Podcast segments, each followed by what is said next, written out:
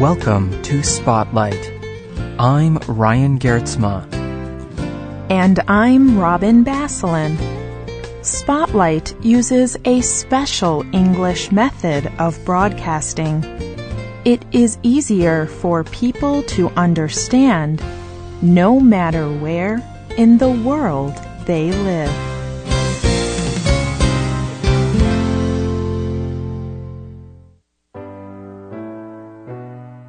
As a young boy, Derek Kayongo was a refugee in Kenya. He lived in terrible conditions. Derek remembers one thing in particular. He did not have soap to wash his hands. Derek saw how this lack of soap affected the people around him. The bacteria from human waste or other things they touched traveled on their hands.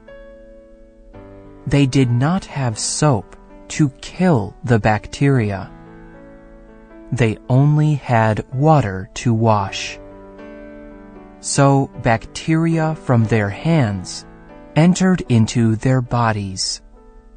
And often, this made them very sick. Now, Derek is able to wash his hands with soap many times each day. But he has not forgotten his life as a refugee. Today's spotlight is on Derek Kayongo and his work to give soap to refugees around the world. As a child, Derek Kayongo lived in Uganda. His father worked two jobs. One of these jobs was making soap. Life for Derek's family was very good. But in the 1970s, Idi Amin became president of the country. He ruled with oppressive power. Other political groups fought against his government. The country was not safe. So in 1979, Derek's family left the country. They became refugees in Kenya. Derek described his experience in a short film on Fox News. When you run as a refugee, you do not prepare yourself. You do not say, we are going to go for a trip. No, you are being kicked out. So, you run and you leave everything behind. No toilets, no sinks. So the conditions are just horrible. Derek lived as a refugee for many years. Then, in the 1990s, a religious worker helped Derek travel to the United States. He arrived in the city of Philadelphia. There, he stayed in a hotel. This hotel put three bars of soap in every room. When Derek found this soap, he was very excited. This was so different than his experience as a refugee. Derek explained this difference to the CNN news organization. You awake every morning thinking, we just want to survive. Cleaning yourself to prevent disease is not a main concern. Derek was pleased to have soap. He used one bar of soap that day. He put the other two bars of soap into his bag for later. The next day, Derek went into the bathroom. Next to the sink, there were three new bars of soap. He wondered what happened to the bar of soap he had already begun to use. He looked for it and could not find it. He became concerned. What if the hotel charged him for the missing bars of soap? So Derek gathered the two bars of soap from his bag. He also gathered the three new bars of soap. He went to talk with a hotel worker. He explained that he had taken two bars of soap. He told the hotel worker he wanted to return the soap he had taken. But the hotel worker told Derek that he did not steal the soap. He told him the hotel put new bars of soap in each room every day. Then Derek asked what happened to the bar of soap that he had been using. The hotel worker informed him that all of the once used bars of soap were considered waste or garbage. Derek thought about his life as a refugee. For refugees, soap was very valuable.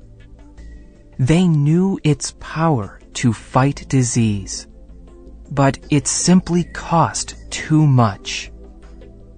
Derek told CNN The issue is not whether there is enough soap in Uganda.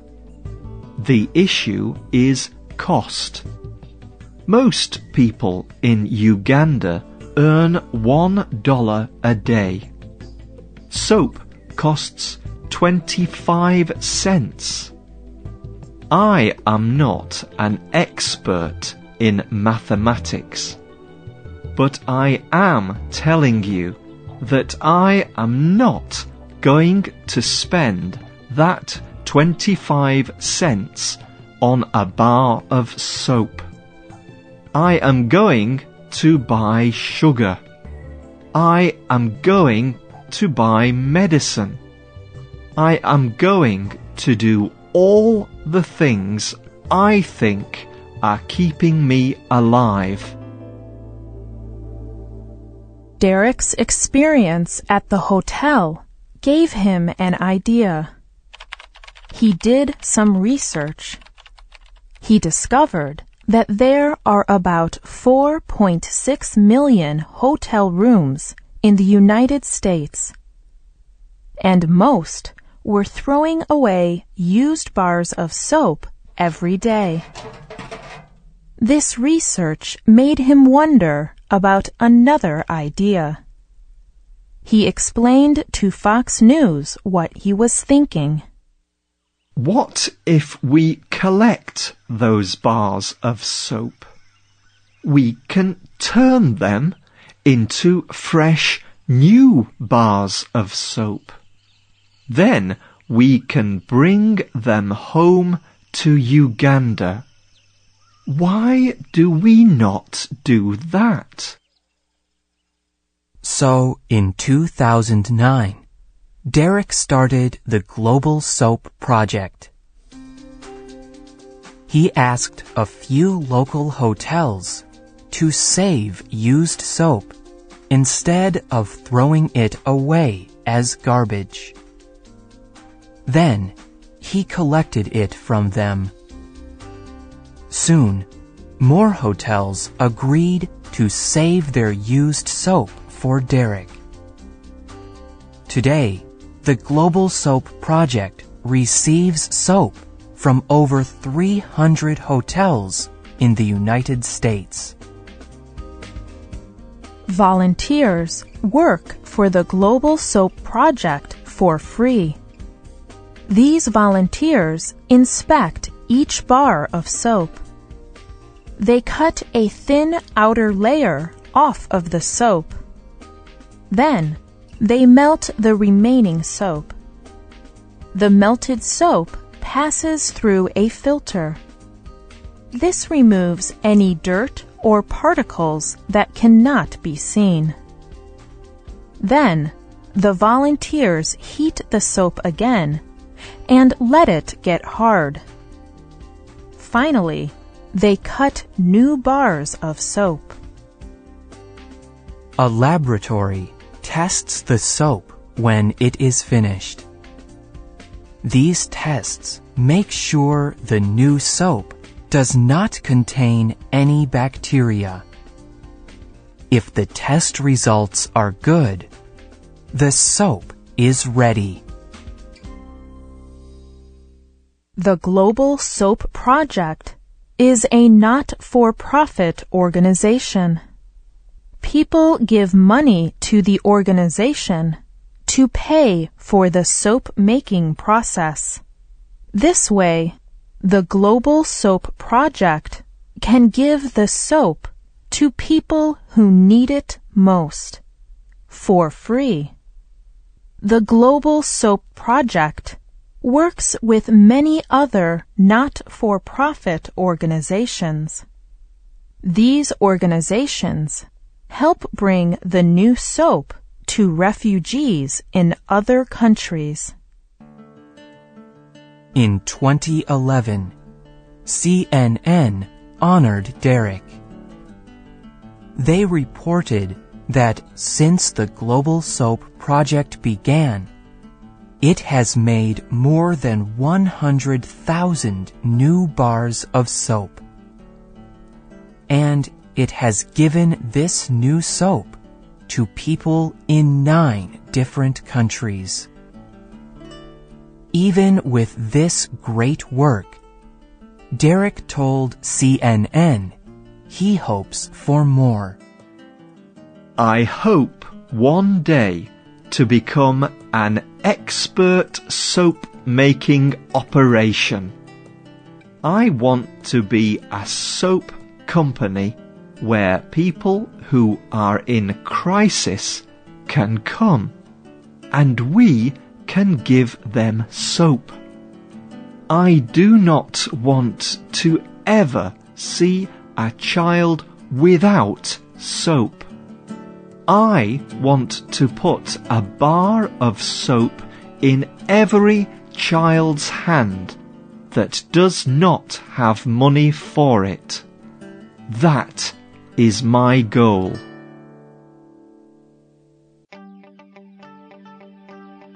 The writer of this program was Courtney Scott. The producer was Mark Drenth. The voices you heard were from the United States and the United Kingdom. All quotes were adapted and voiced by Spotlight. You can find our programs on the internet at www.radioenglish.net. This program is called the Global Soap Project. We hope you can join us again for the next Spotlight program. Goodbye.